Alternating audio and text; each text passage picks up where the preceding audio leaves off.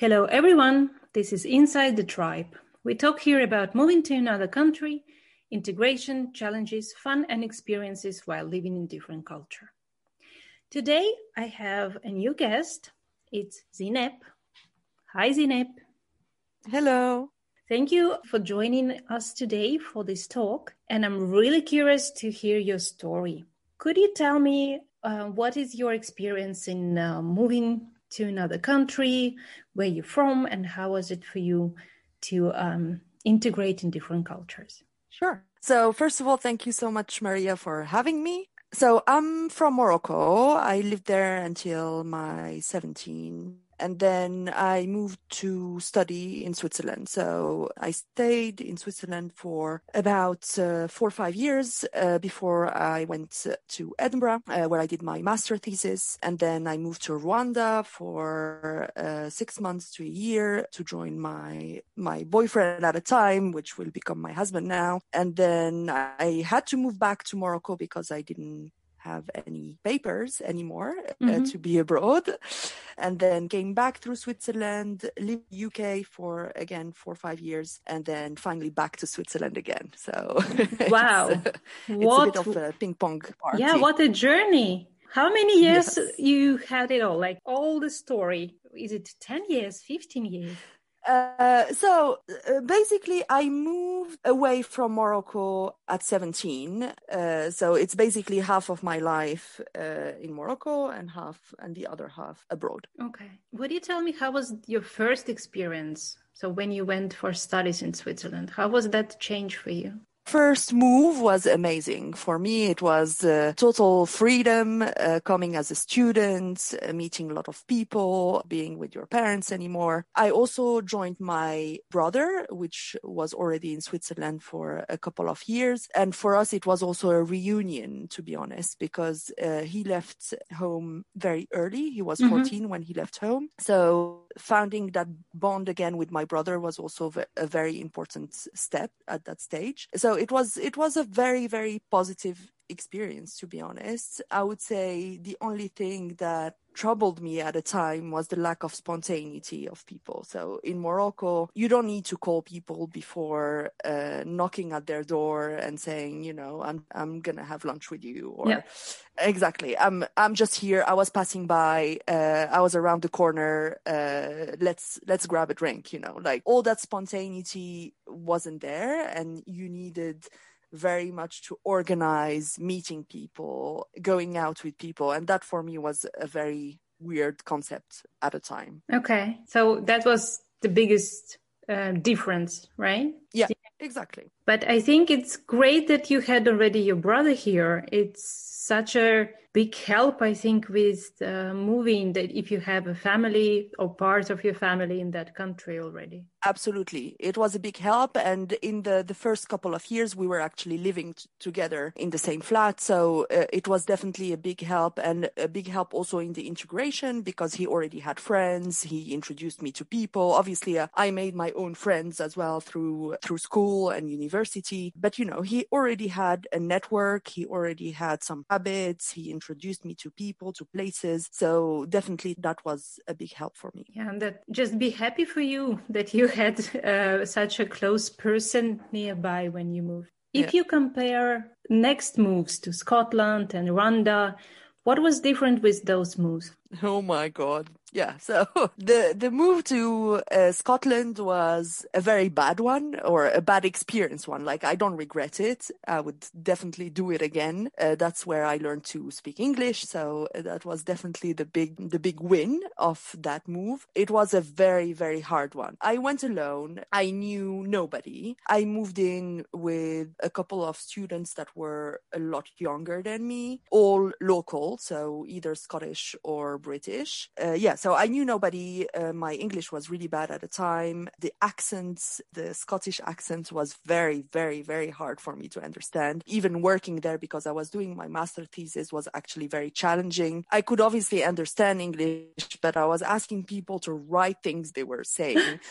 for six months. So six months, it was very challenging. Thank God I found she's Palestinian. So she was very also close to, to my culture, my way of living which I found Scotland or the UK very different actually, because I found people uh, much more distant. I found found it very difficult to have uh, deep conversations with people. So for me, it was very superficial and you couldn't really get intimate with people. Also, that uh, drinking culture, which uh, I mean, I drink too, and I love drinking and I love going out uh, for a drink but that drinking culture of okay let's let's get wasted to be able to connect with people. And then the next day like nothing happened was also very concerning and shocking for me. So i, I really i really struggled there. So thank god i found zara my uh, my soul sister which which helped me a lot through uh, through that period. That's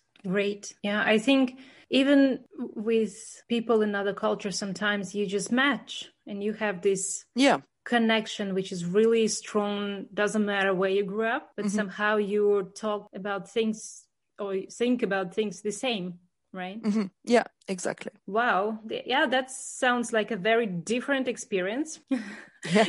in your collection. Can you tell me, please, what brought you to Rwanda? Okay, so Rwanda, uh, when I went to the um, uh, Scotland, uh, my boyfriend at the time uh, went and did his civil service in Rwanda for a year. Uh, so basically, when I finished my studies, I either had the choice to continue studying because I couldn't stay in Europe unless I found a job, and I didn't have a job at the time. So either continue studying or go back to Morocco or go to Rwanda. I was like, okay, I'm still young. I don't care. Let's go to Rwanda. Let's have this experience and then we, we will see uh, what life yeah. brings did you know, after that. Did you know anything about Rwanda before you went there? Yes, you, you, everybody knows about the genocide, but that's basically, that's basically it. Uh, then obviously my husband, my boyfriend at the time uh, was there uh, six months before I came in. So I obviously heard uh, his stories and his impression of the country, which was actually very positive. So I went there in a very positive mindset and I was, you know,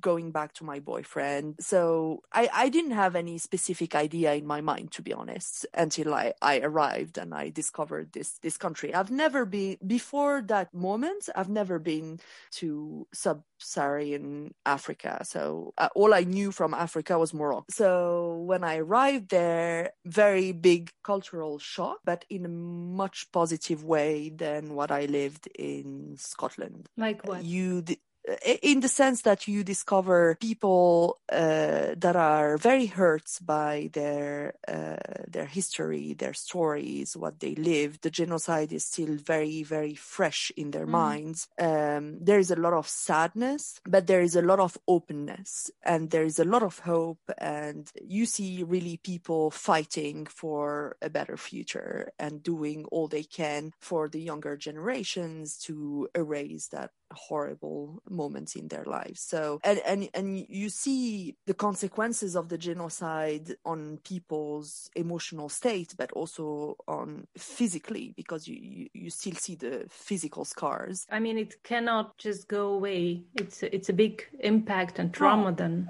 Absolutely. Yeah. And it's not going to go away for generations. It's eye opening. It's very much humbling, uh, what these people lived and your own experience of life, which is basically all rosy and happy and, uh, you know, like nothing really bad happened in our lives compared to what, what these people lived. So uh, you just put things in perspective. Um, and we lived very simply in the middle of the jungle, uh, the sisters in a church. Uh, you know, we didn't have a fridge, we didn't have a shower. Uh, you just come back to very, very basic living and and you realize suddenly that what you actually lived or you, the way of uh, western living is completely crazy because you don't need that much in your life to actually be happy because we yeah. were very very happy without things it, it clear up the mind i would yeah. say right exactly without without nothing you know. Okay you, we didn't have a fridge well that's fine.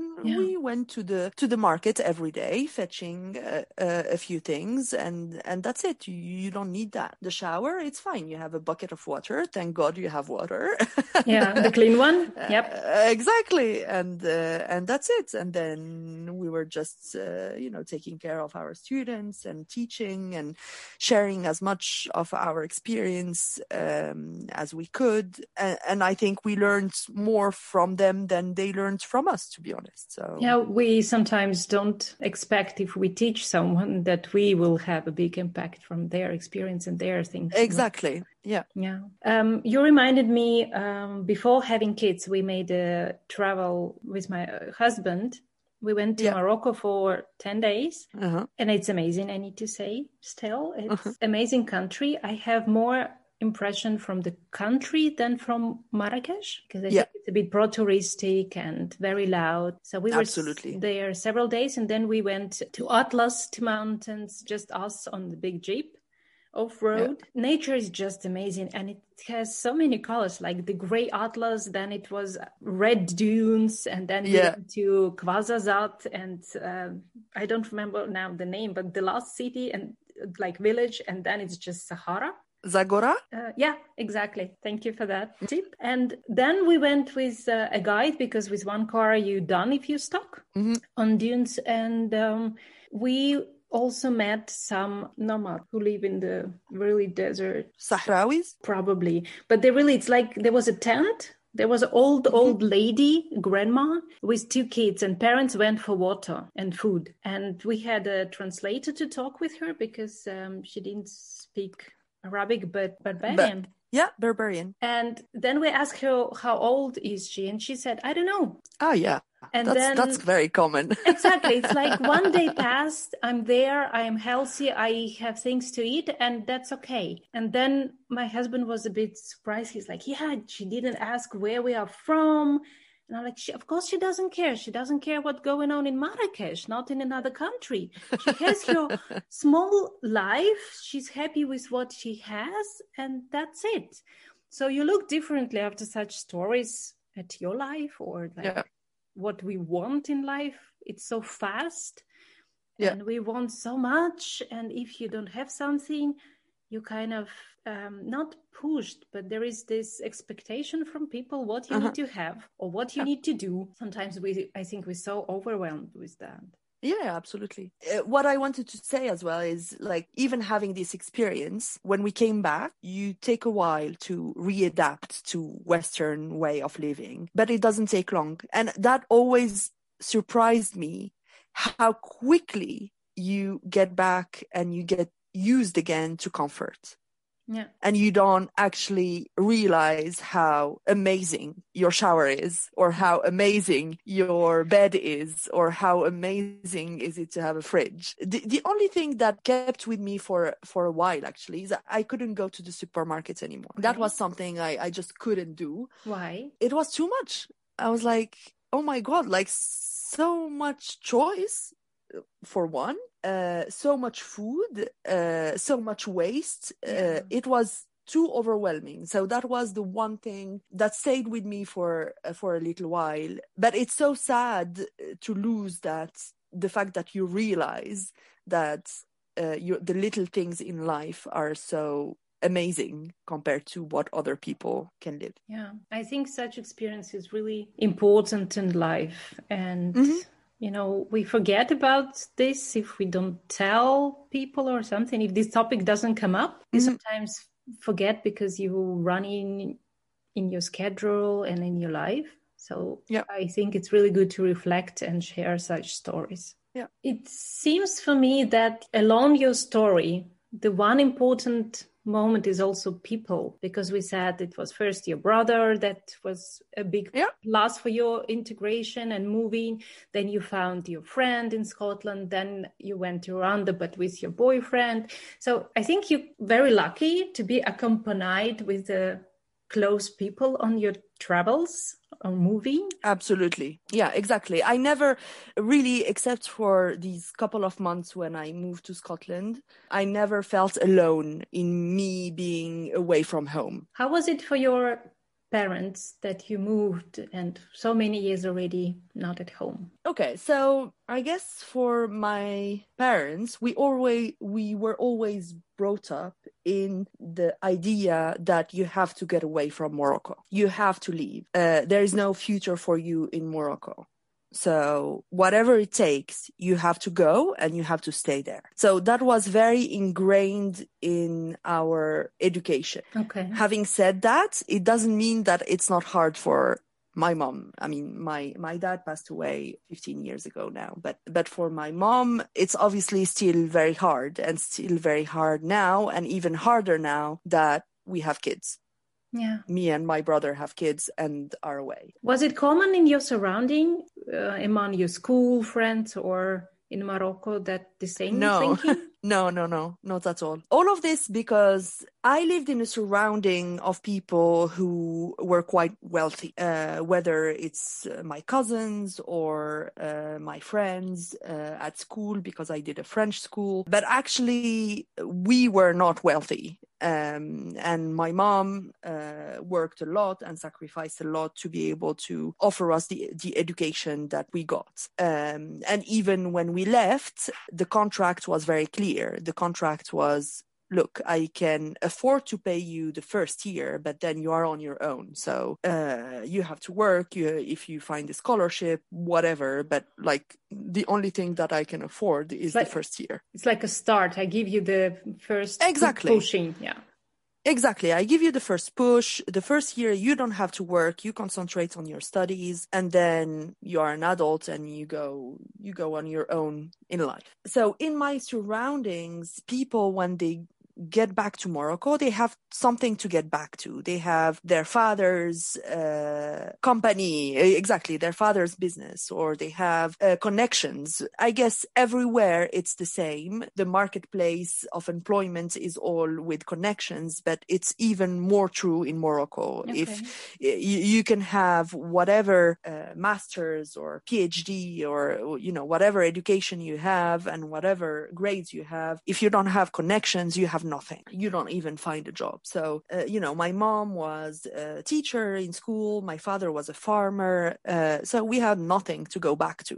Um, so for them, the, the salvation was to get out of here, do our lives elsewhere. What I hear also from my mom that her mom wished that she would have easier and better life. She wished that yeah. for me. I think we all as parents wish for our kids the better lives that we lived. Absolutely yeah, exactly. Hearing the uh, what they were working and i think it's um, it took them a lot of resources and strengths for you and your brother to give you this chance. Yeah exactly and and like all my cousins who uh, who also went abroad, uh, who also studied abroad, they all came back. They all came back, and they all lived the the happy, steady uh, Moroccan life with a big house and two cars and a maid at home and a chauffeur to drive their kids, and uh, you know, like it's it's a different. It's it's not a life that I wish for myself, to be honest. okay, sounds not too bad, uh, probably for some uh, people. Yeah it, yeah, it, it sounds great, but it's not actually because I don't think I would trade my life and my struggles hundred times uh, rather than having this life, this easy, steady life. Like you know, whatever you want, your parents get give you. I don't, mm. I don't hmm. know. I know pretty empty life for me. okay, would you share with me what means for you to have have and live the full life? Uh, my sense of living the full life is just experiencing new things uh, and keeping experiencing new things. I, me, and my husband get bored very quickly. Um, and you can see it through our experiences and our moves, even within Switzerland. So now we've been in Switzerland now for eight years. We moved just within Switzerland three times. Okay yeah. Because we follow opportunity uh, we follow whatever we feel like to be honest. We we try not to have too much attachments to things and we follow experiences. We follow our hearts and whatever it leads us to be yeah. honest. That's that's for me is the full life.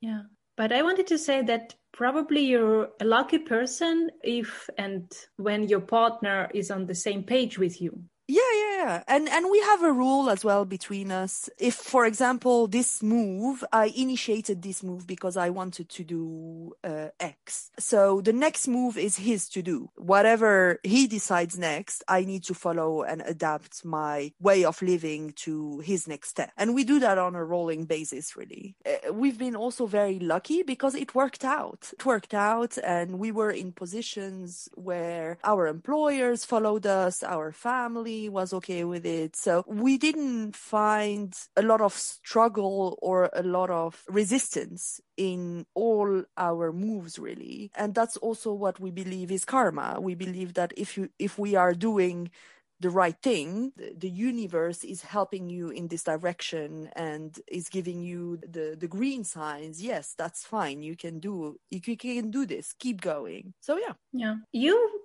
I think made an eye-opening statement for me in the last sentences and maybe for some people also yeah. because that's amazing that you have this switch one time you decide and take a chance and he follows and then he does it because I hear many stories mm-hmm. that one partner kind of move and continue development or it's a line for one person usually and the second partner adapt mm-hmm. more so it's a really interesting story from you to yeah. hear this agree- agreement. Mm-hmm. Yeah, it's an amazing agreement. I love this agreement. I think it's very unique because it's it's a win-win to be honest. Because when it's your move, it's your decision. You feel like you are progressing or you are doing whatever you want to do. And then when it's their move, it's also giving you opportunities that you would have not thought about. You know, even if, yes, you have to adapt, you have to find solutions to make this work, but it also opens gates that you would probably have not opened on your own. True. Wow. I think I would have this story of this agreement in my head for quite some time, just you know, to to that it boils and adapts somehow. It's it's it's amazing. Thank you for that. It's one of the I think biggest thing that I will take from today's talk with you. Another question that I had what culture or from what country is your partner, is your husband? So he's Swiss, Italian, and Canadian. it's a mix, it's quite a mix.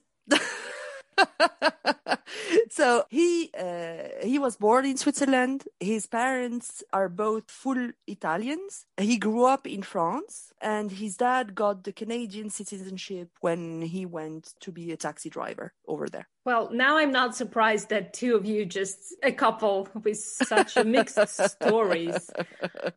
I think it's such a colorful family that you created how all the cultures how all the traditions are mixed in your family? Can you share it a bit? I would say for us it is the most important is values. We share the same values so we share family values so we are both very family people. Uh, we share curiosity or the the openness to everything actually to other cultures to other languages to travels. So for us that's that's our core really. And then the rest of it is everyone does whatever they want to do. And i don't think cultures are opposed. And to be honest, actually, I think his culture is very much Italian and the Italian culture is very, very similar to the Moroccan culture in the sense that uh, we love eating. We spend a lot of time around the table, quite a patriarchal uh, society, you know, with the men working and the, the women spending more time at home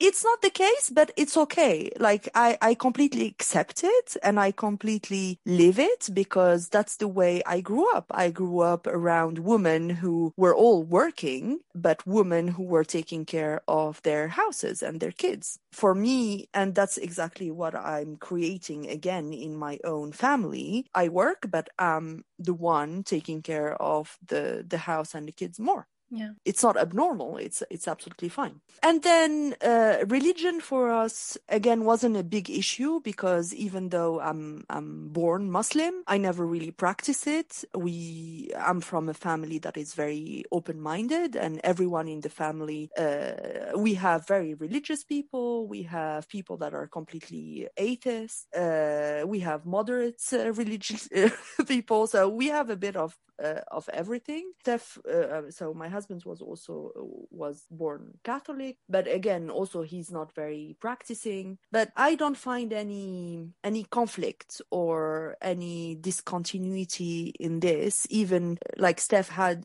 to be able to get married, a Muslim woman. Uh, my husband needs to be Muslim because the, the religion is transmitted through the father. So he actually had to convert to Islam so our marriage could be recognized in Morocco. So he did it. And that was seamless.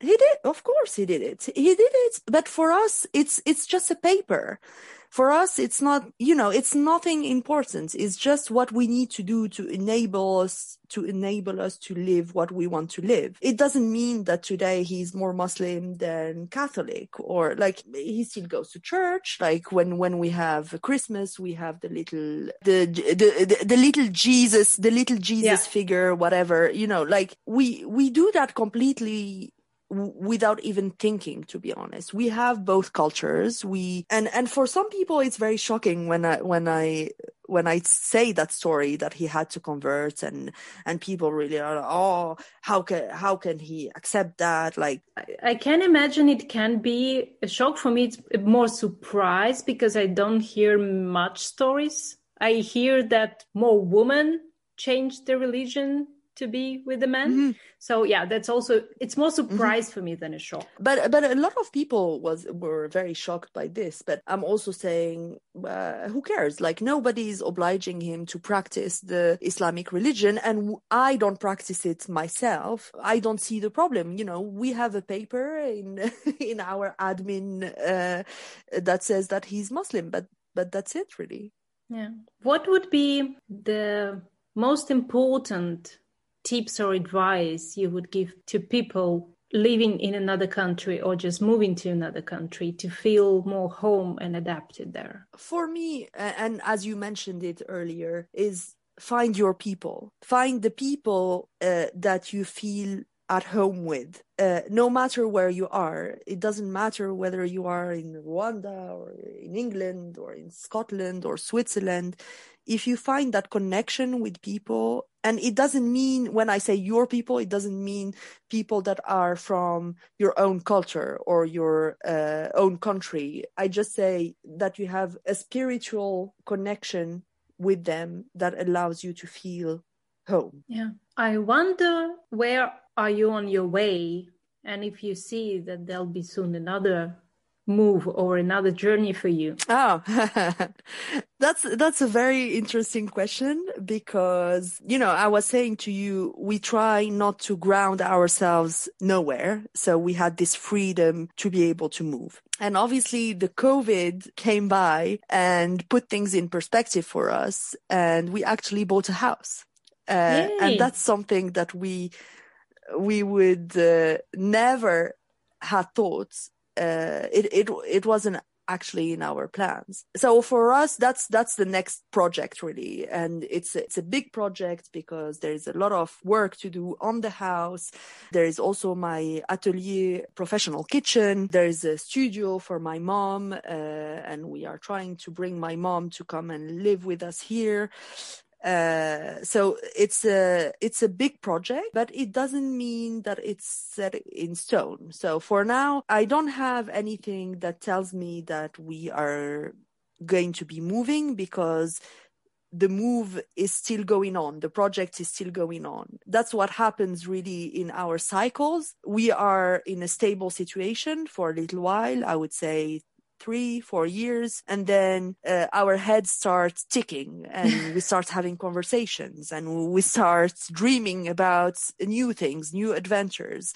And then either there is an opportunity, an outside opportunity that comes to us, or we drive that that opportunity and then we are full on new project new project new project new project. And then we make it we make it work. We work on it for a little while until we get we hit again that stable that stable phase. And that stable phase might last again 2 3 years you never know. Yeah. And then it starts ticking again. So let's wait until we hit the stable phase and then I will tell you. A question for some details. Do you feel that it's usually this change that starts inside you and your husband head, or it's more the outer world brings some opportunities and then you choose? I think the change comes from inside. And then when when you're ready to change, you start seeing things in a different way. You start seeing opportunities that, uh, you know, might, might have been in front of you for a while, but you actually haven't even considered it. And then you get help, I guess, from, from the outside, but you have to, to be able to see the signs and to, to really open your chakras and your mind and your eyes and your ears to be able to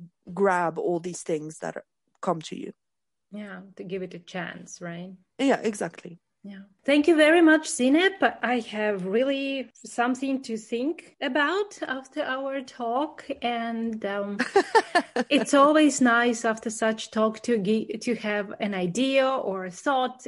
I say in my in a pocket, so you go around and you have it in your pocket. I wish you a very nice next ideas and next moves. And also, I hope it will bring a nice thinking to our listeners if they have and see another any opportunity in their life to enrich it and live full. Thank you very much. Thank you, Maria. It was Inside the Tribe, and we hear us next time. Thank you. Bye.